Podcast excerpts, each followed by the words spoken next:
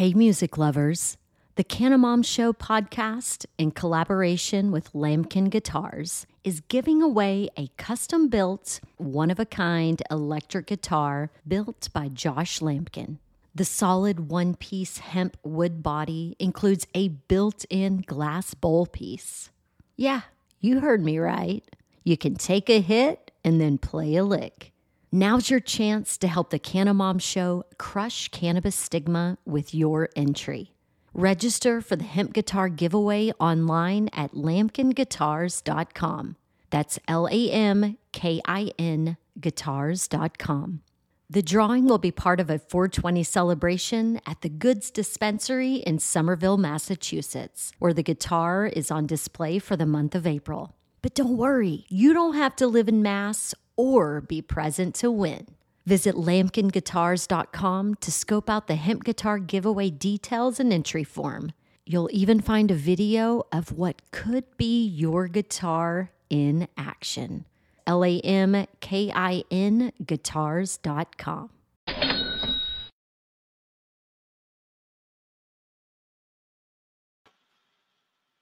What's up, everyone? It is 2 p.m. on a Wednesday afternoon, which means you're tuning in to Cannabis Legalization News. I'm producer Lauren, and today we have a true celebrity in the cannabis community on today. Keith Stroup, the founder of NORML, is going to be on with us later uh, in about 15 minutes. But first, we're going to get into a little bit of cannabis news that happened this week. So, what's going on, Tom? Miggy? Oh, man, I am just so stoked to be able to talk to Keith Stroup today. What about you, Miggy? Oh yeah, I'm all sorts of fanboy right now. Yeah, yeah, it's great. It's great. But th- we should do a little bit of the news so that we can round it up and then get to Keith Stroup. So if you have any questions for Keith that you want us to ask him, leave them in the live chat that we are having, and we hope to get to them later. But let's turn to one of the big stories. There was the federal judge in Indiana that ruled its smokable hemp ban is unconstitutional. Do you know why that was, Miggy? No, I didn't get into it, but I, I did see that, and then I, I forwarded it to you just because I always find all these hemp uh, debates and, and and issues and quandaries uh, interesting as we go forward in this legalization. Right, right, and it was the supremacy clause, and so because uh, the, supremacy? the, the supremacy clause of the Constitution, so the federal law outranked the state law, and they uh, they they threw out the uh, the ban on the smokable hemp, which I thought was a pretty big uh, victory when it comes to hemp news. But then uh, that victory in hemp news was very quickly undercut by what I think is not the best in the world. So Chicago came out with their zoning just yesterday, and they they basically said that they uh, will not be allowing uh, the uh, like cannabis shops in downtown Chicago, like you know the uh, the the Magnificent Mile or something. So when you are going to try to find a cannabis shop in Chicago, you're going to have to go a little bit off the beaten path. Do you think it's a? What do you think causes that? Is it beer money or just reefer madness still, or? You know, I think it's probably a little bit of A, a little bit of B, because this whole family friendly uh, aspect of cannabis is not necessarily seen. So I think that they are just a little scared to uh, upset the apple cart that is the uh, the the commerce that comes into Chicago. That's right there. And then uh, uh, let's see this this next article. This is just an article I did for uh, this social uh, i'm sorry it's about social equity but it's uh, if you guys want you can subscribe to this and i'll be doing uh, more articles for this particular publication. It is a cannabis law reporter and then i have to like give them so many days before i'm supposed to like do anything besides promote that on the website. So i may turn that into a small video blog at the end where i just kind of read it and have a counterpoint. Uh, the other stuff that i thought was really big hemp farmers are kind of losing their shirts. Have you heard of this where the hemp farmers might face a $7.5 billion loss? You know what the, uh, and then remember how uh, a couple of weeks ago we actually were discussing the price of biomass and how it wasn't moving? Yeah. All right. Well, we might have an answer for why the price of biomass isn't moving in the hemp market. And that's because the processors have not caught up with the number of farmers. And so there's too many farmers to be able to process the hemp crop. So that's why the uh, the numbers really aren't moving too much when it comes to the the price of your biomass because it's it it really can't go any lower as they aren't able to process anymore. But uh, it looks like there's there may be a fairly good oversupply. And then You know- go ahead. I was just gonna say in Washington when in the early days of medical, uh, and, and, imagine in every state they have a, the same experience where your grower, your farmer, uh, tends to be also eventually they start dabbling into the production side of things, right? The, the, extraction and whatnot, and so it becomes like a uh, a closed loop system where the same guy who makes it is learns the extraction process as well, and that might help. You know, is that accounting for like people who do their own work, or is it more of the outsourcing type thing? Uh, a lot of the people that are growing are just growing. They are also looking for places where, who are going to be buying the biomass to do the actual extractions themselves because the extraction technology is expensive and you have to really invest a lot of capital into it to get like your, you know, uh, what do they call that?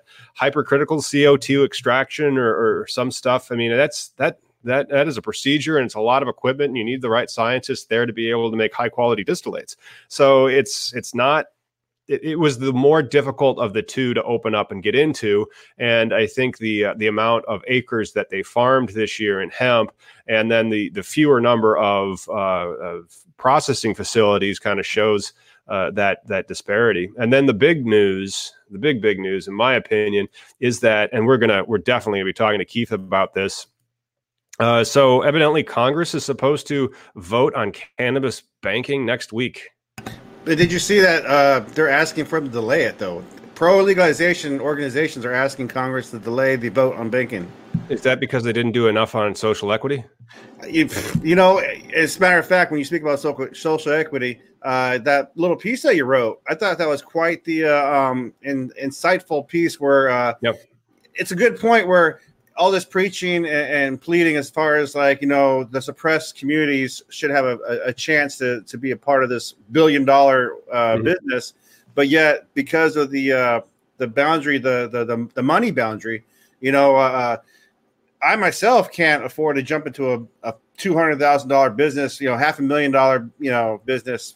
What it just a start i mean that's just your, your flat dollar rate really well, that's true, but you have to understand a lot of businesses have uh, a high startup cost. However, that high startup car, high startup cost is mitigated and reduced because of your ability to access capital. So that's one of the reasons why this Safe Banking Act is so important because uh, the, the the capital requirements for the cannabis industry will still be high because it'll be really regulated but you may be able to offset some of those costs by having at least uh, you know you could bank it. So just like if you're opening a pizzeria and it's going to be in a substantial build out and you have a lot of equipment just to sell some pizzas if you're going to be opening a dispensary and it's going to be a substantial build out just to be selling some uh, some flour uh, but you could at least get a loan and an operating loan and a real estate loan so that you can have collateral and then uh, bank the actual industry. But let's let's uh let's bring on the yeah. Keith Stroup and talk to him, man. Hello, folks. Keith, thank you so much for joining us on Cannabis Legalization News. My pleasure. I wanted to point out, by the way, on that last issue you mentioned, NORML was not among those groups calling for the Congress to slow down on the Safe Banking Act. Um, we agree with your last comment that it really is crucial for the industry that they have the ability to have uh, bank accounts, that they have be able to get credit. Uh, they should be treated like any other state legal business. And until they are, um, you know, obviously, when you have a multi billion dollar business that has to be operated as a cash business, you're inviting corruption. You're inviting people to underreport their income. I mean, there's all kinds of problems. You're yeah, inviting crime. That's right. All of those uh, SOPs that you have to do in your application to get your cannabis license, a lot of those are about your bookkeeping and your record keeping and uh, your point of sale systems so that you can track all these nickels and dimes because they're literally in nickels and dimes. And so it would be a lot easier for uh, the record keeping aspect as well if they aren't just forced to deal multi billion dollars in cash. Well, what did you also say? Safe banking is almost as important as safe access because it's a safety of both people? Well, I mean, I, I would say this: the uh, the Safe Banking Act is obviously crucial to the industry, but in terms of the average marijuana smoker, Uh, what's more important is to stop treating marijuana smoking as as if it's a crime. You know, we still arrest 550,000 people a year in this country. At one time, we were arresting as many as 850,000 Americans on marijuana charges, and 90% of those were for simple possession and use, personal use. And that was recently, right? I mean, this oh, yeah, 800,000 number six or seven years ago. Yeah. yeah. We're, as I say, we're still over half a million people are arrested every year in this country on on marijuana charges. So we've still got a lot of work ahead. But my goodness, there's so many things to be excited about right now. Um, at NORML, one of the things we look at when you get to where you stop arresting smokers, and at least in 11 states and the District of Columbia where they've legalized recreational use, then we can begin to focus on things like job discrimination. Nobody should lose their job because they test positive for THC. Um, obviously, THC will stay in your system for days or even weeks if you're a long term smoker, but you're only impaired for maybe 90 minutes. So, we don't want people going to work in an impaired condition or driving a car in an impaired condition, but neither do we want them charged with a DUID simply because they've got THC in their system. We We're don't fired. they ought to have to fight for child uh, to keep custody of their minor children, but they do in a lot of states if a nosy neighbor complains about smelling marijuana. So a lot of these consumer issues, NORML wanted to attack for decades, but we really couldn't until we first got rid of criminal prohibition. That's amazing. Yeah, yeah. I mean, even with like what's with smell, smell being a, a probable cause, yeah, you see that go away. That's uh, it's, oh, it's a big issue, and and I think there's only one state so far that has gone back and looked at that and has said no, they're still going to allow the cops to do it. I forget which state, but there've been four or five states where they've said, wait a minute.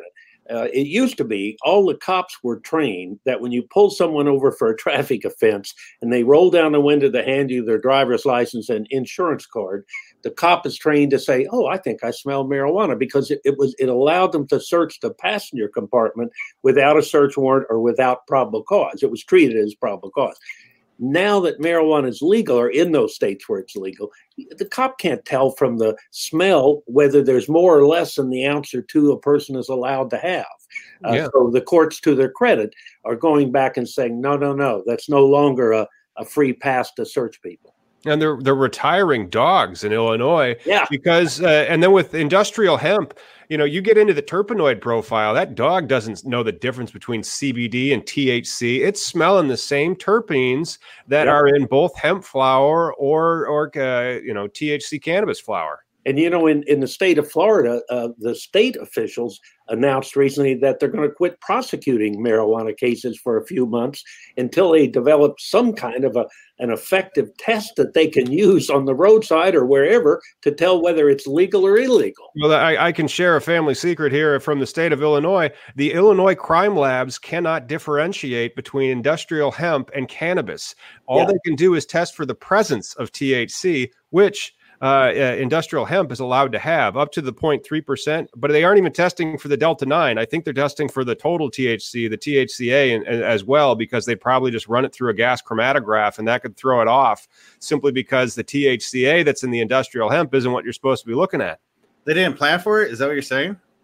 That's right. They have no idea what's going on. Like that article that you shared from the Galesburg, which is just a town uh, 45 miles to the west of me, where the, the cops were confused by this very nice looking cannabis grow. And yes, it was it was a nice looking industrial hemp grow for CBD hemp, and so it had wonderful flowers, nice buds. You know, the the grower was doing a good job. Keith, do you think that with the uh, I like to call hemp marijuana light, and uh, uh, you know it's got CBD, CBGs, even THC but uh, uh, do you think we're at a, a, point now we're kind of slowly transitioning with ignorance, and we can say, "Hey, everybody, it's all weed." It's just you know. Well, um, I think for uh, economic reasons, they're always going to treat industrial hemp separately than they're going to treat uh, regular marijuana that people enjoy because they get high from it. Uh, there will be far fewer regulations and controls for industrial hemp. Uh, but yes, I, I mean, I do think the more we learn, the more people realize uh, marijuana and hemp were always the same. It was just a matter of how you're using it. If you're using it for the fiber, then we considered it industrial hemp. If you're using it to get high, we wanted a higher THC level. Uh, I might also add, by the way, that I think this whole CBD thing is a mess right now. Most of the the uh, people that have tested CBD products that are sold over the counter, I'm not talking about products that are coming from a licensed dispensary, because those, in theory at least, have been uh, tested by state certified labs, so they should be accurately labeled. But most of what you buy over the counter are not what they say they are. Uh, oftentimes, they have no CBD or far less than it's labeled. Oftentimes, they have more THC than they're allowed to have, so the product is technically illegal.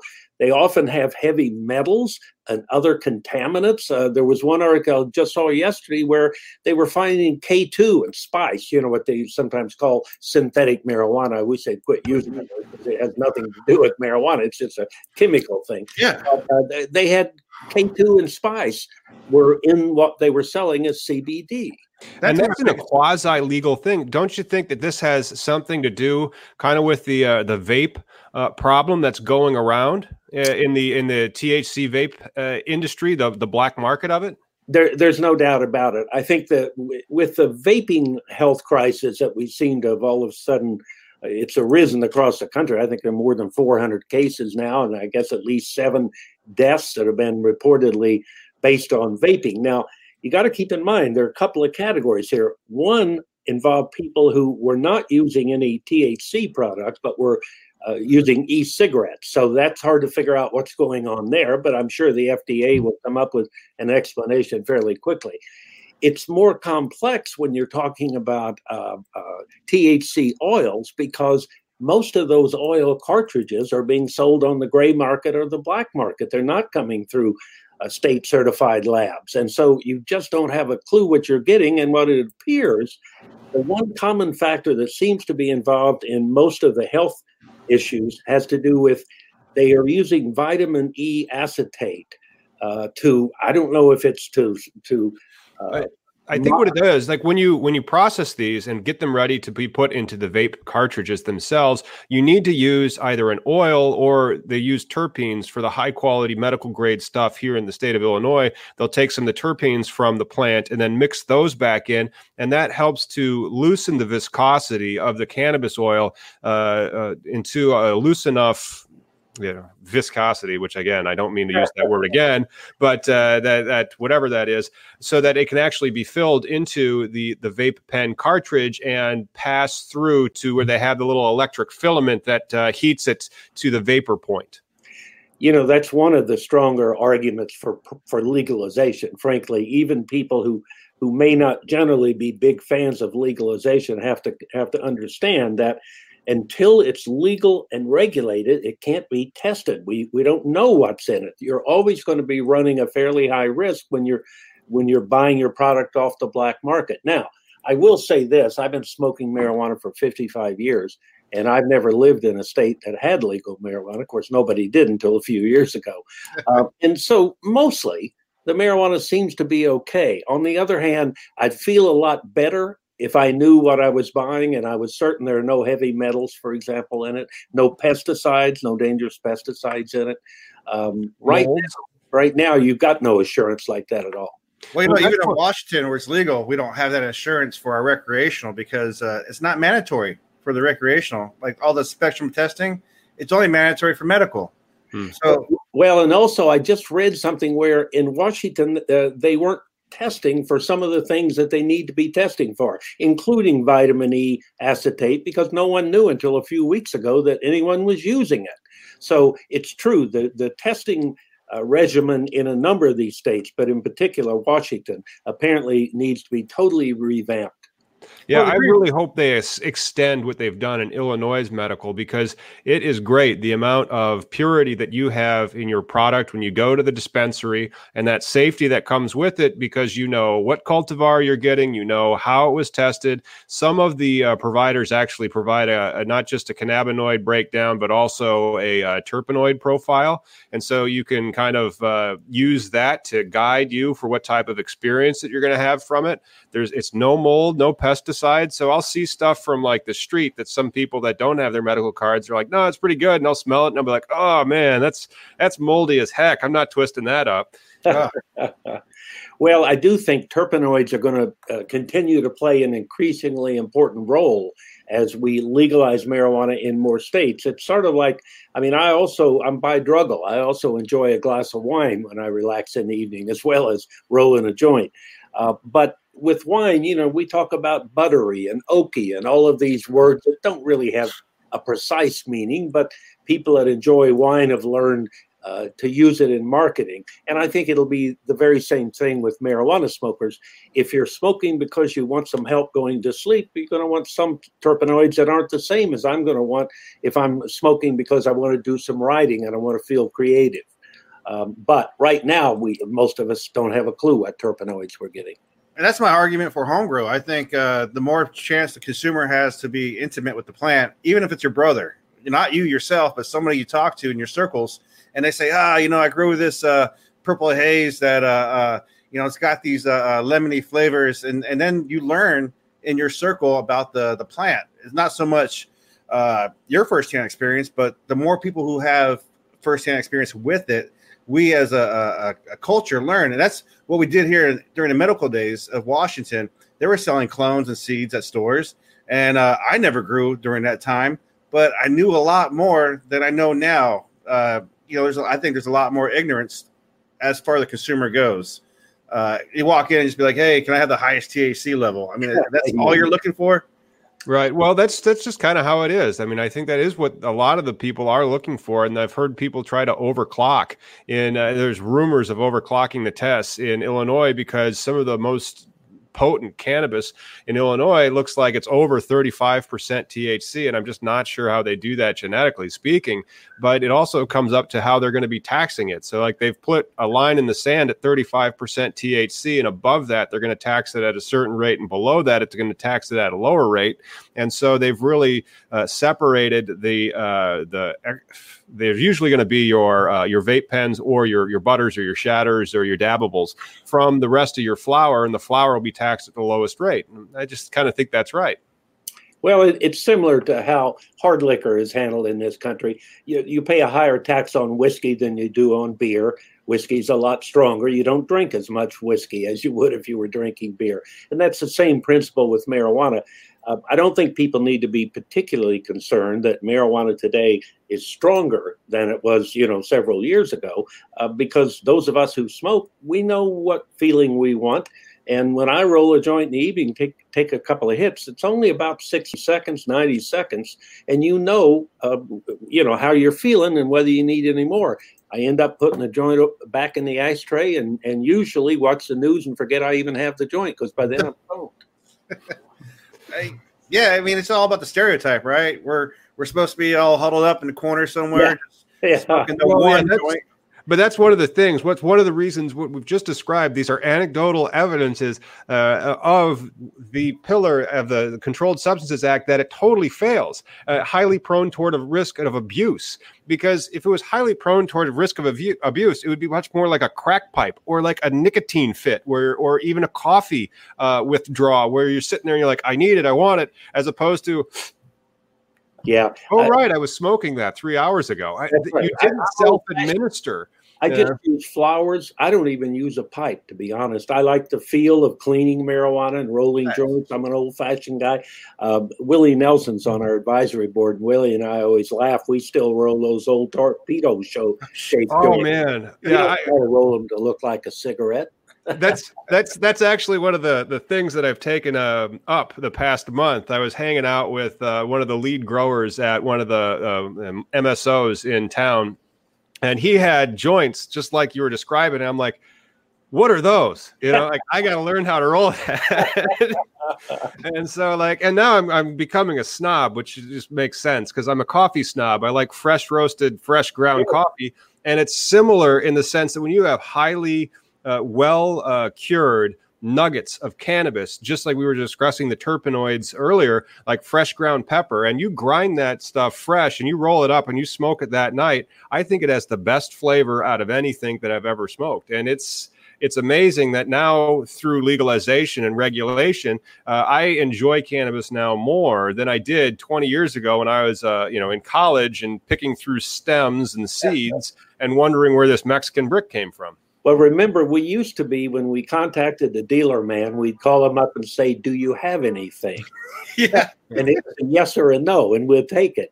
Uh, now, today, of course, uh, because uh, there, there's such a, a phenomenon, it's called strain tolerance with marijuana. So, uh, what people should do is keep two or three different small stashes around.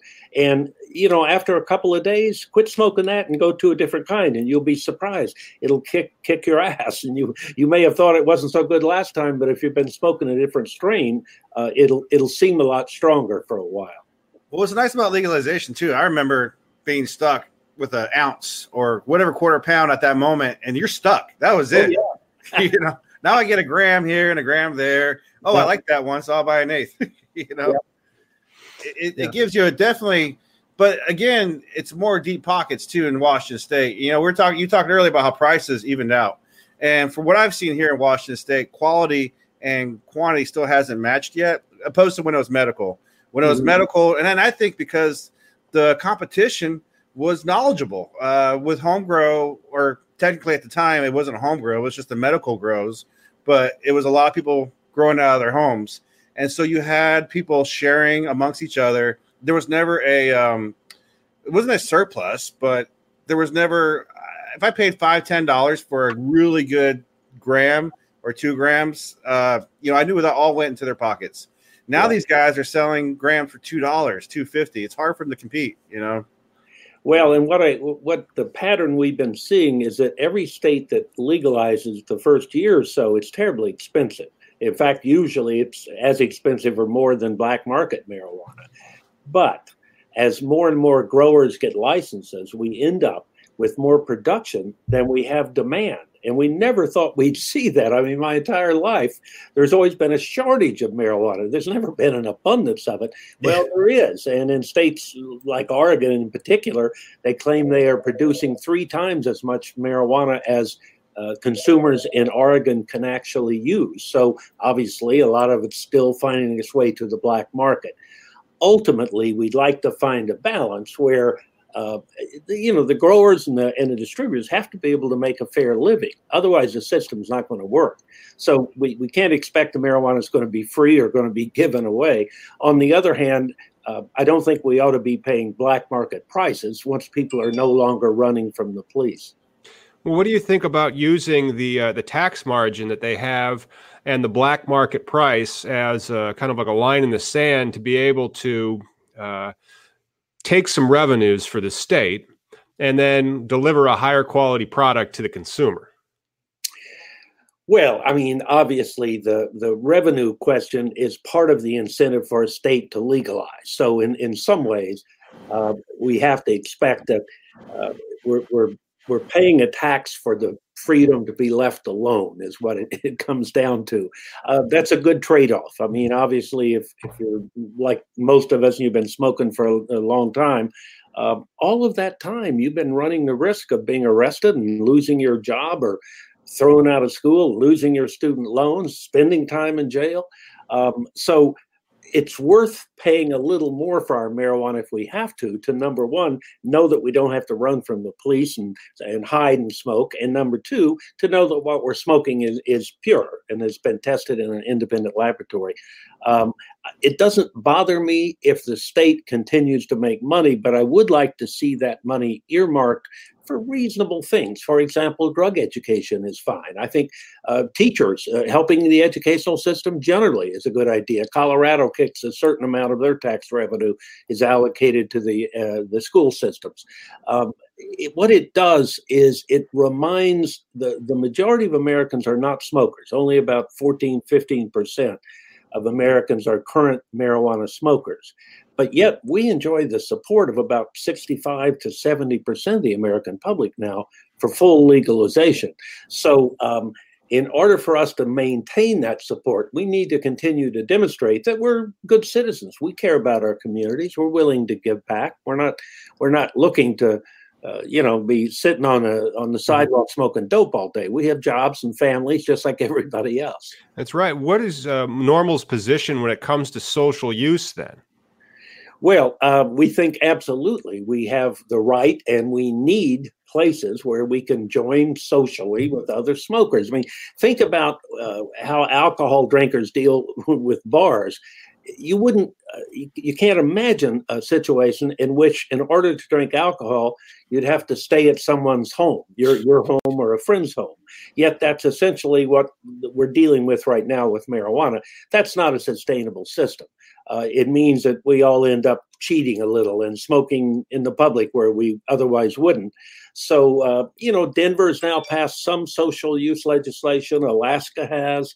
Uh, I think a number of states are close to getting there. I think didn't I see Chicago's going to going to allow licensing for social lounges? Uh, actually, the Illinois has done a really interesting thing in that they've punted on social use to the municipality. So Chicago has the ability to allow social lounges. Chicago today came out with like seven different areas, and it might have been last evening, seven different areas of where they want their cannabis businesses to be located, and they've specifically carved out like downtown. So downtown will be a cannabis free zone evidently. But they i don't believe they've yet dealt with the issue of the social use. And i've i'm I, my most recent article that i'm going to be sending into the cannabis law reporter uh, or it's like something like that. Anyway uh, it has to do with how you can use liquor licenses as a, a rubric for creating social use licensure because I checked my my locality, my municipality of Peoria, Illinois, and it's got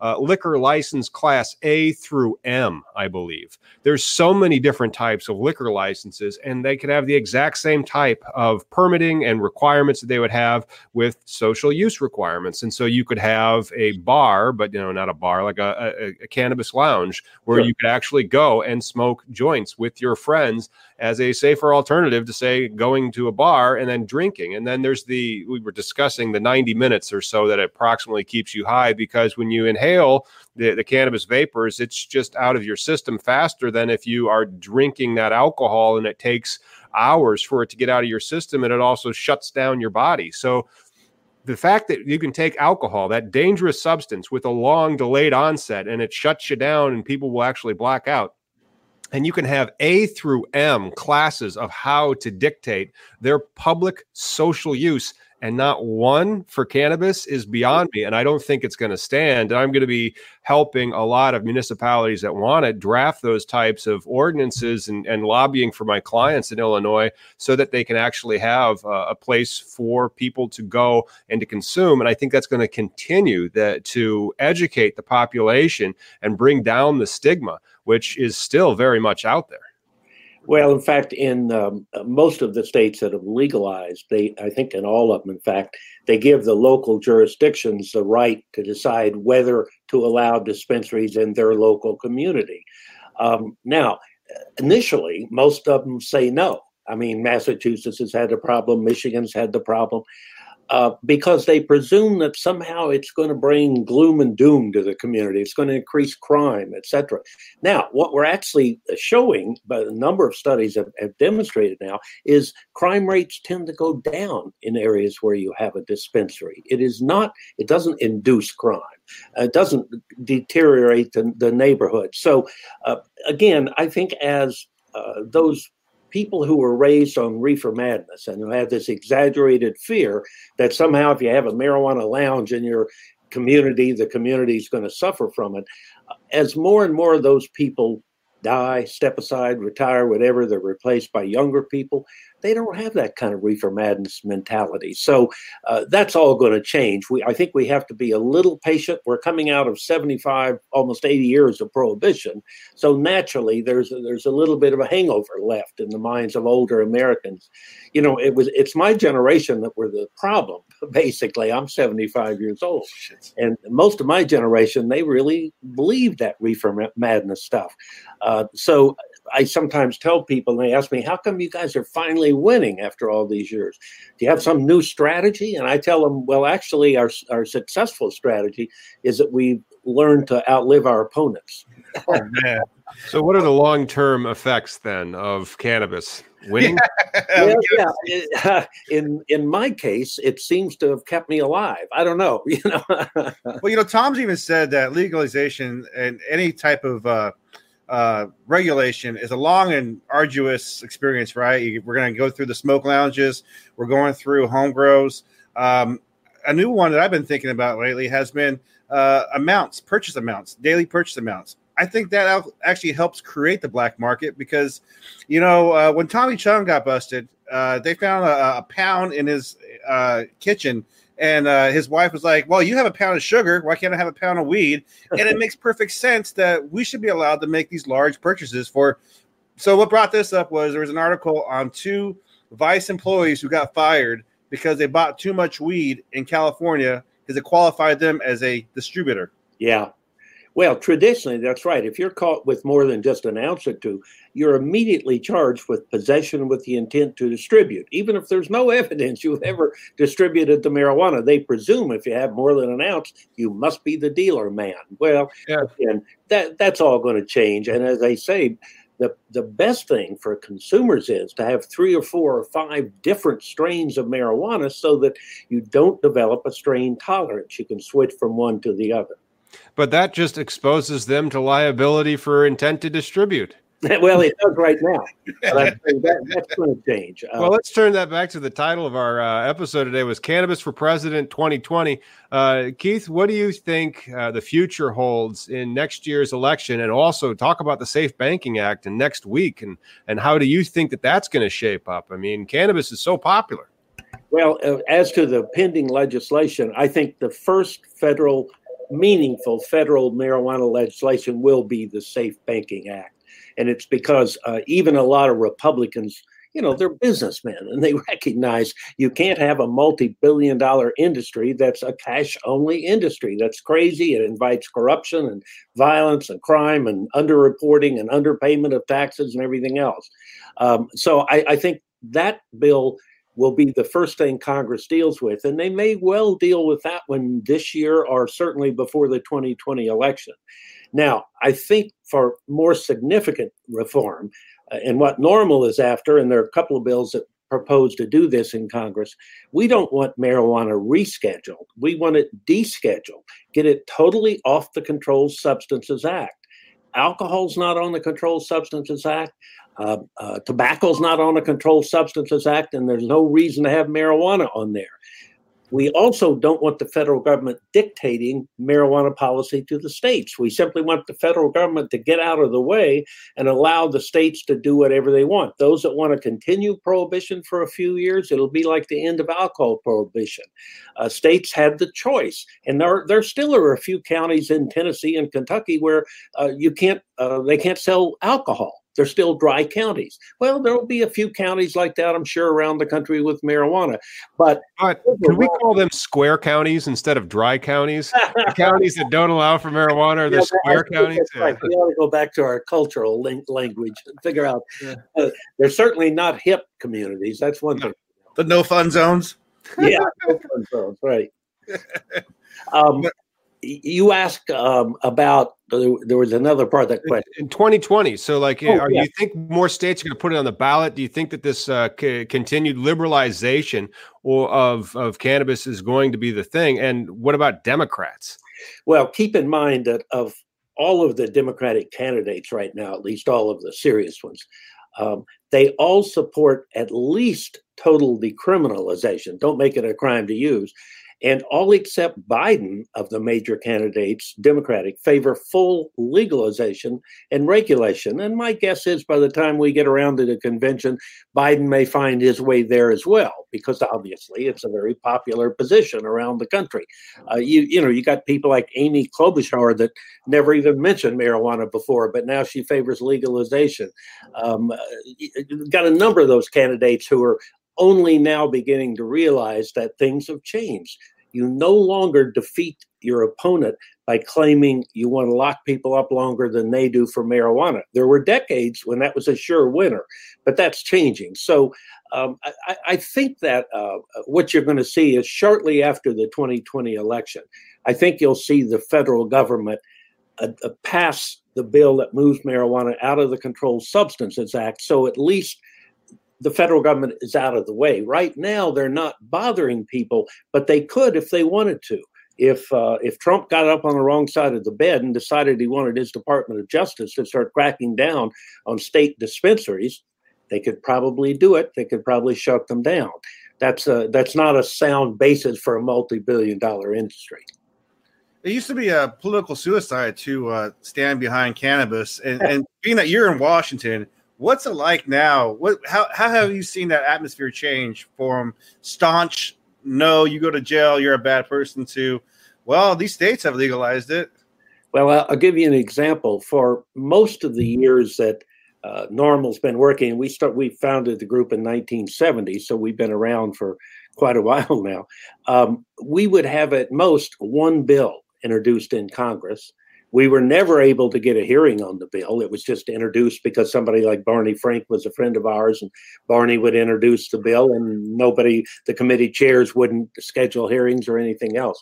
Today, there are 60 some marijuana related bills pending in Congress, um, and they're beginning now to even get hearings. So uh, there's a cannabis, by the way, a cannabis caucus. It was really uh, sort of coordinated and put together by Justin Strekal, who's our political director here at NORML. He spends his days working on Capitol here, Hill. But there's literally a cannabis caucus in Congress, and I think they have more than 120 members now.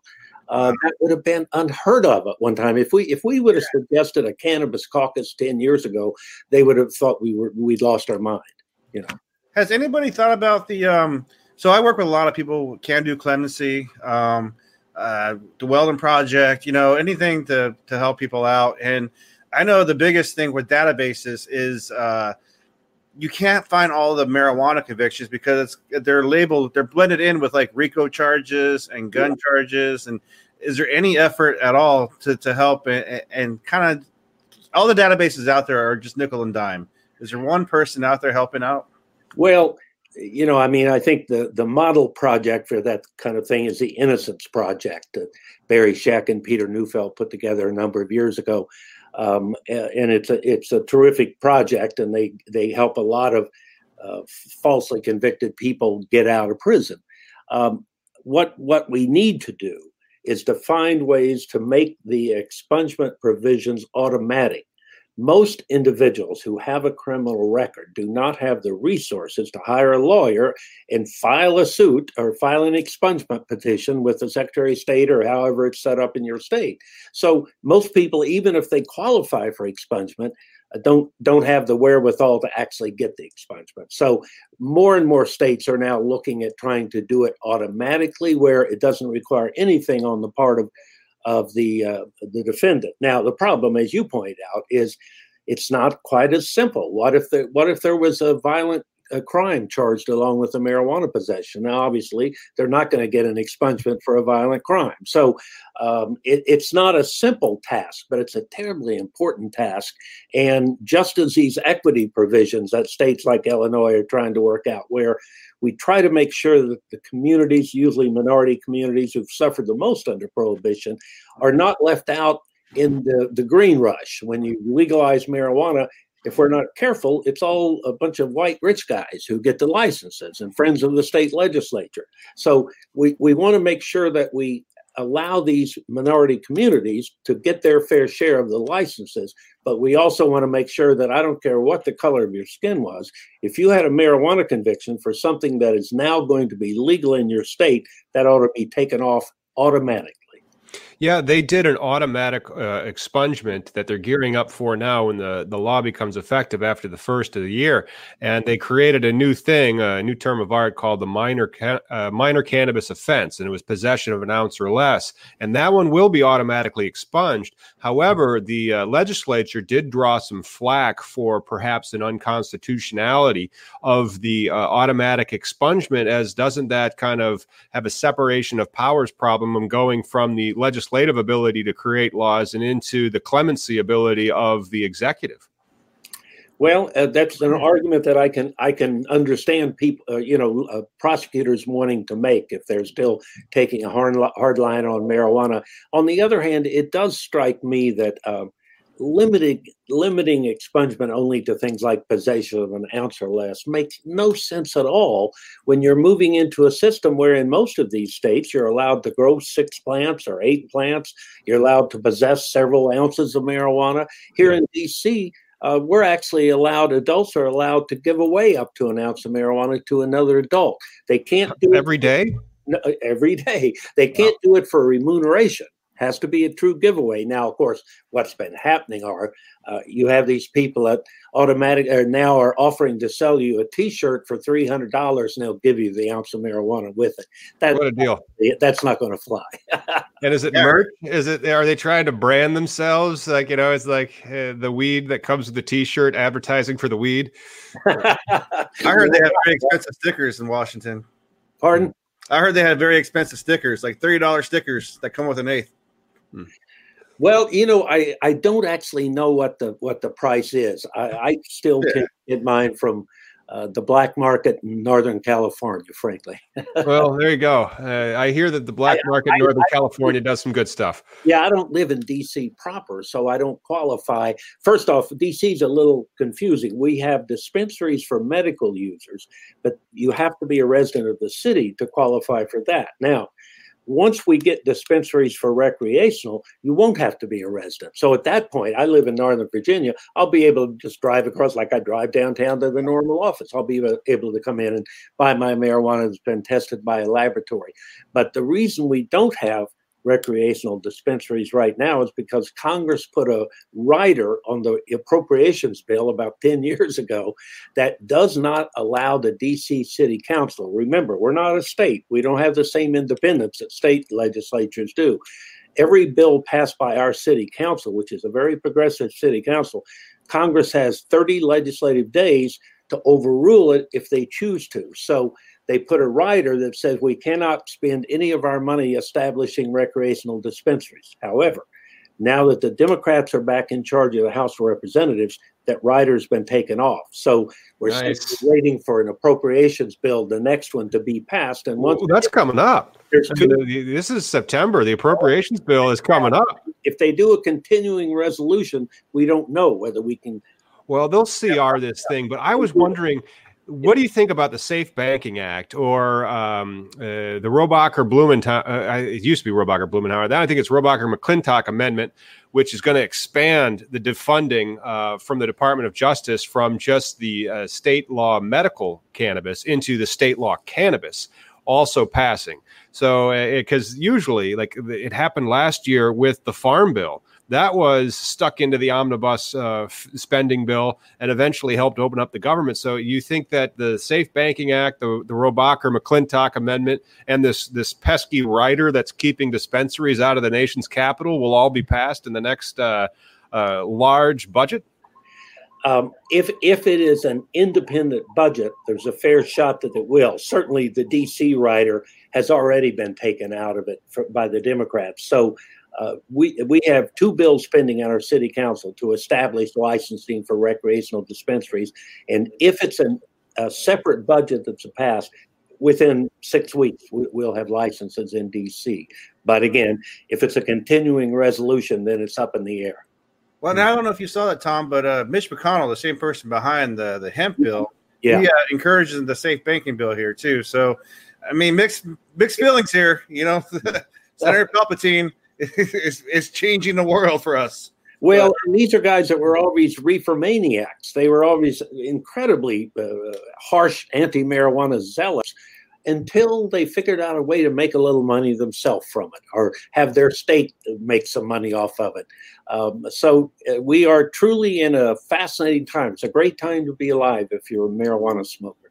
Do you think, uh, and I always used to think that early uh, medical legalization, like in in Washington and even in California, I, I, thought those were the models that people saw. Were like, hey, uh, people still want to work. Uh, people still uh, uh, there, there weren't no mad car crashes all over. Planes weren't dropping, uh, but people were consuming on spot and then going home the day.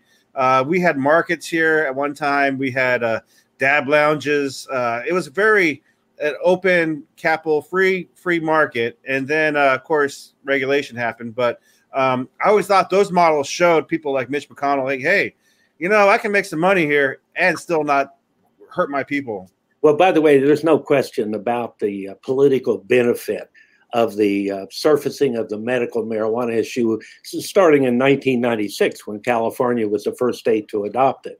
Um, it demonstrated the sky didn't fall.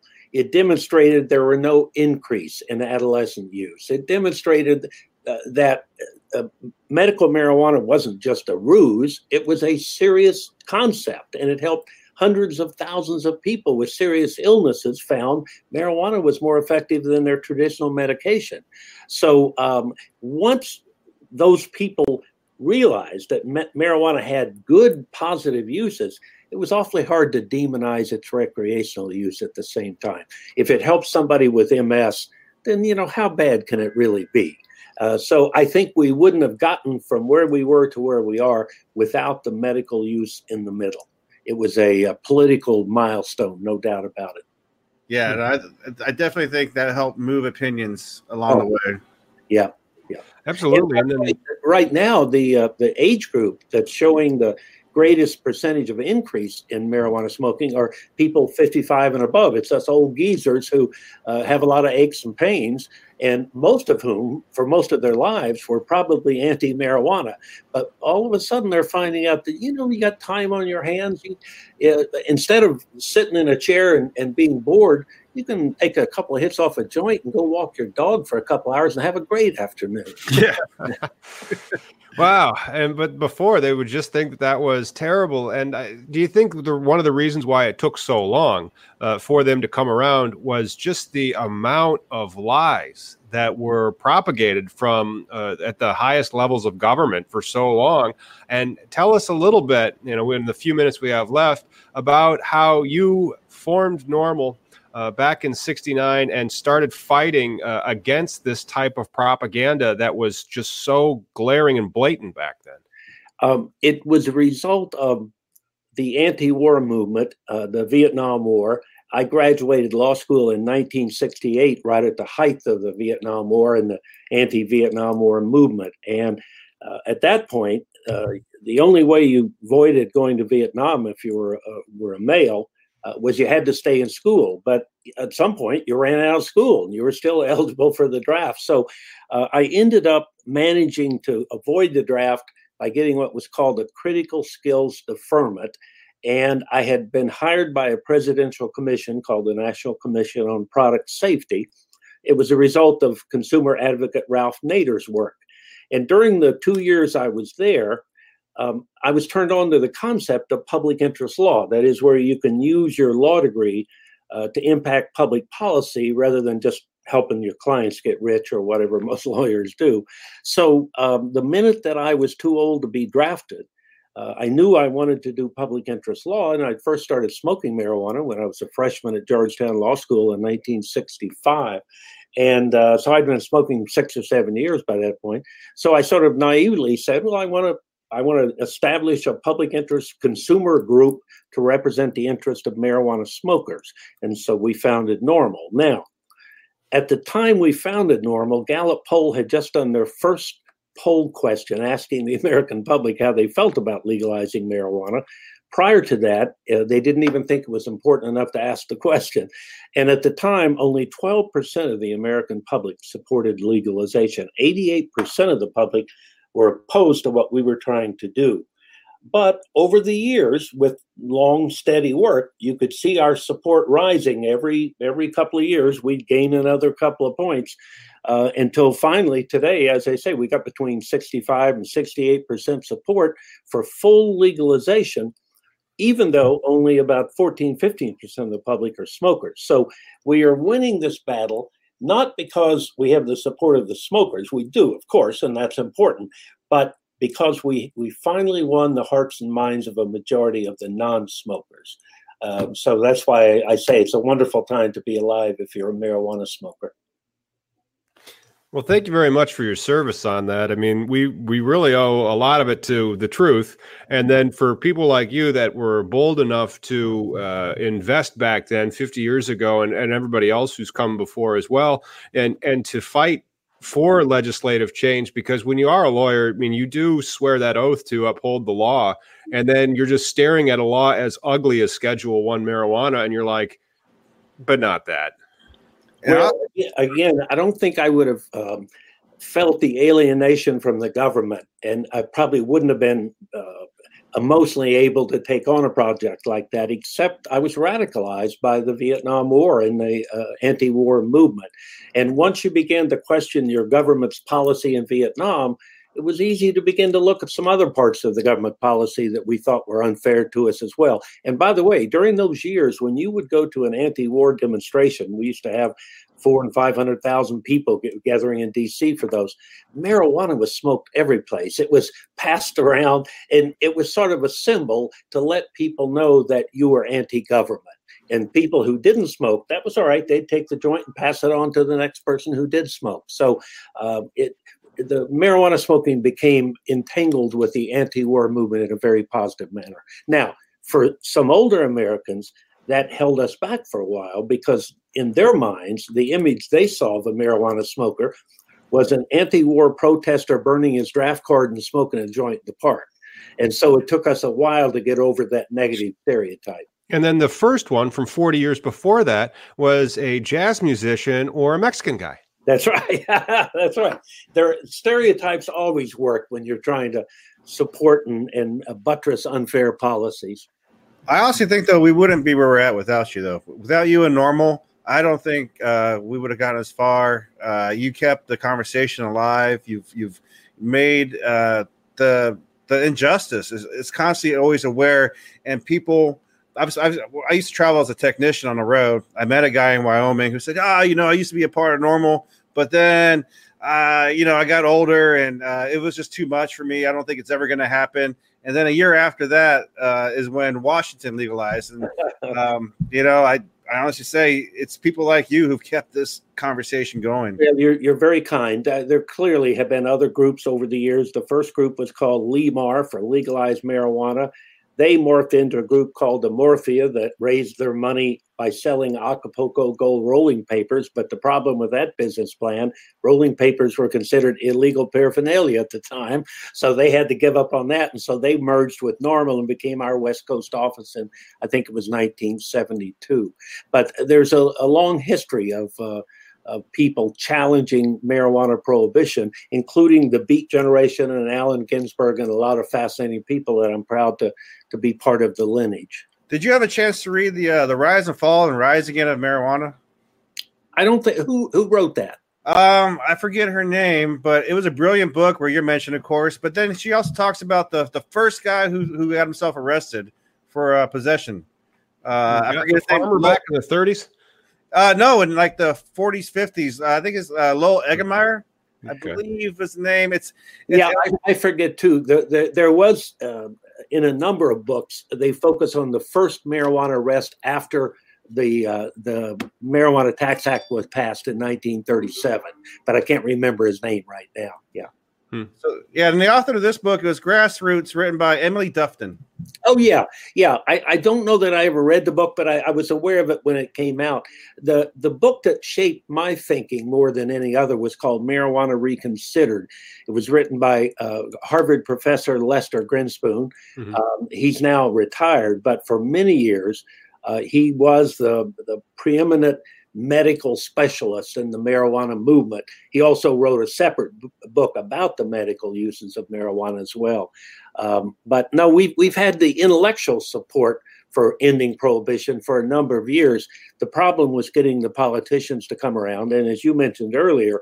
Uh, part of the way we got around them was by going to the states that offered a voter initiative. A voter initiative is a way to bypass the legislature, but only half the states offer voter initiatives. So and most of those have already legalized, right? Pardon? Most of those have already yeah. taken action. Most most of them have at least legalized medical use. Uh, so we're now dealing with states like uh, Michigan and Illinois and others where the legislature, well, no, Michigan was by initiative, Illinois was by the legislature, but we're expecting, for example, New Jersey may still pass a legal, legalization bill yet this year. They're talking about coming back. New York State is uh, was expected to pass this year. It looks like it'll be next year now. But um, we, we've still got a lot of work to do before we get the majority of the country living under legalized marijuana. But we're well on the way. I, I think we're well past the tipping point. Oh, absolutely. Hey, before we before we, I, I still want to point out, like you know, just uh, you probably don't remember this, Keith, but uh, ten years ago, almost, uh, I was promoting my book, uh, Satan Smoke, and I had asked you about some type of uh, constitutional question, and you were kind enough to give me a call back. And I had it was 2011 because I had just gotten my first Hyundai, which is a day you never forget.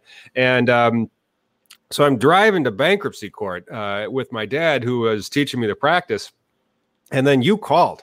And so uh, it, it, was one of my first bankruptcy court appearances and then you're just you're talking and it's like hey keith Stroup here and i'm like oh crap. I'm like, I, the guy the, the, founder of NORML, has called me back and i'm supposed to go into a bankruptcy hearing with my dad here and figure this stuff out. And i just uh, i mean it was a great mar- you know memory that you gave me and i really appreciated I probably embarrassed you in front of your father by calling at the wrong time. well, again, like this was the firm that I joined, and then like four minutes later, I stopped promoting that book, and that's how I actually met Miggy and a lot of the people in the movement. So uh, it was it was uh, interesting to have started and like researched that, and I, I researched a lot of um, Charles Whitebread. Uh, oh, so yeah. Charles Whitebread with the uh, marijuana conviction. You bet, it was a great book. Yeah, and, and so he was. They both. They, he and his co-author both uh, worked for the Marijuana Commission. And right, and that was that was such a sucker punch right there. That marijuana commission. I mean, they, they lied to get the uh, the Controlled Substances Amendment uh, passed, and then they put that on there, thinking that they were going to actually do something legitimate. They didn't. Well, now, by the way, uh, we did manage to decriminalize minor marijuana offenses in 11 states after the Marijuana Commission. Now, that was it. We uh, that was between 73 and 1978 we didn't win another statewide victory for 18 years. The mood of the country turned sour. And when it resurfaced in 96, it was California and it was medical marijuana. It had transformed from decriminalization to medical use. Um, so I, I, still consider the Marijuana Commission have, having been a helpful step, but it was only a half a step. Great. That's awesome. Thank you so much for joining us, Keith. I really do. My pleasure. Thank you guys for having me. Real. Thank you so much. Uh, before we leave, can you tell the listeners where like they can be involved with NORML or follow you guys? You bet. Uh, go to www.norml.org, O-R-G, because we're a nonprofit. Um, we've got over a hundred uh, NORML chapters around the country. Some are statewide, some are citywide, some are college based. But uh, get involved in your area. If you if you still have criminal penalties help us get rid of them. If you've already gotten rid of the criminal penalties then help us develop a system that treats marijuana smokers fairly in all aspect of their lives. Awesome. And Miggy where can we follow you? We wenews.co and uh, here every wednesday. Tom google cannabis lawyer go to my website cannabisindustrylawyer.com excellent Thank you guys so much for joining us and thanks for watching, everybody. You can tune in next Wednesday for another episode of Cannabis Legalization News. We'll see you next Wednesday. See you then. Thank you all. Thank you, Keith. That was awesome. Yep. Thanks.